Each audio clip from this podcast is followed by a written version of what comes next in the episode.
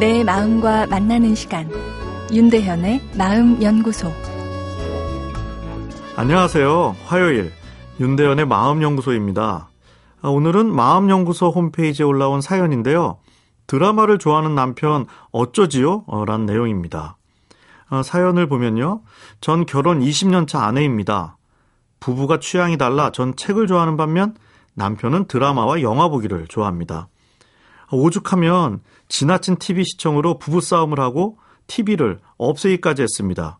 아, 그랬더니 노트북으로 다운로드해서 봐 또 부부싸움을 하고 노트북을 제가 던져 깨트기까지 했는데 또 사서 드라마와 영화를 봅니다. 그런 남편을 이해하고 싶은데 그리고 조금씩 줄여가는 모습을 보고 싶은데 어찌하면 좋을까요? 참고로 남편은 대화하기를 별로 좋아하지 않습니다란 내용입니다. 사연을 보면 아내를 정말 화나게 하는 것은 사실 남편의 드라마 영화 시청이 아닙니다. 마지막에 살짝 언급한 남편은 대화하기를 별로 좋아하지 않는다입니다.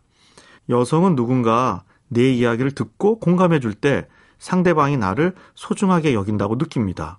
그런데 남편이 스트레스 푼다며 대화 없이 영화만 본다면 마치 남편이 나 말고 다른 여인과 더 깊은 정서적 소통을 할 때 느끼는 배신감과 분노가 아내의 마음에서 생겨날 수 있습니다.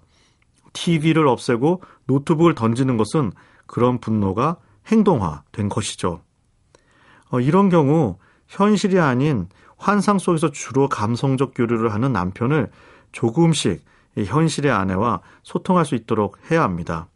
구체적인 방법을 생각해 보면 우선 드라마나 영화를 보지 말라 이야기하는 것은 전혀 도움이 되지 않습니다.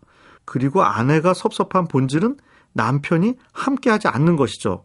어, 그래서 남편이 좋아하는 영화를 일주일에 한번뭐 영화관이나 TV에서 같이 보는 것을 추천드립니다. 또 아내분은 책을 좋아하신다니 영화화된 책을 함께 읽고 어, 이야기하는 것도 추천드리고 싶습니다. 이렇게 남편이 좋아하는 것부터 함께하는 활동을 조금씩 늘려가면서 남편이 영화 드라마 보기 이외에 다른 취미를 즐길 수 있게 유도하는 것이지요. 간절할수록 빠른 방법을 원하지만 누군가의 행동을 변화시키기 위해선 동기부여를 해나가면서 느리게 접근을 하는 것이 최상의 전략입니다.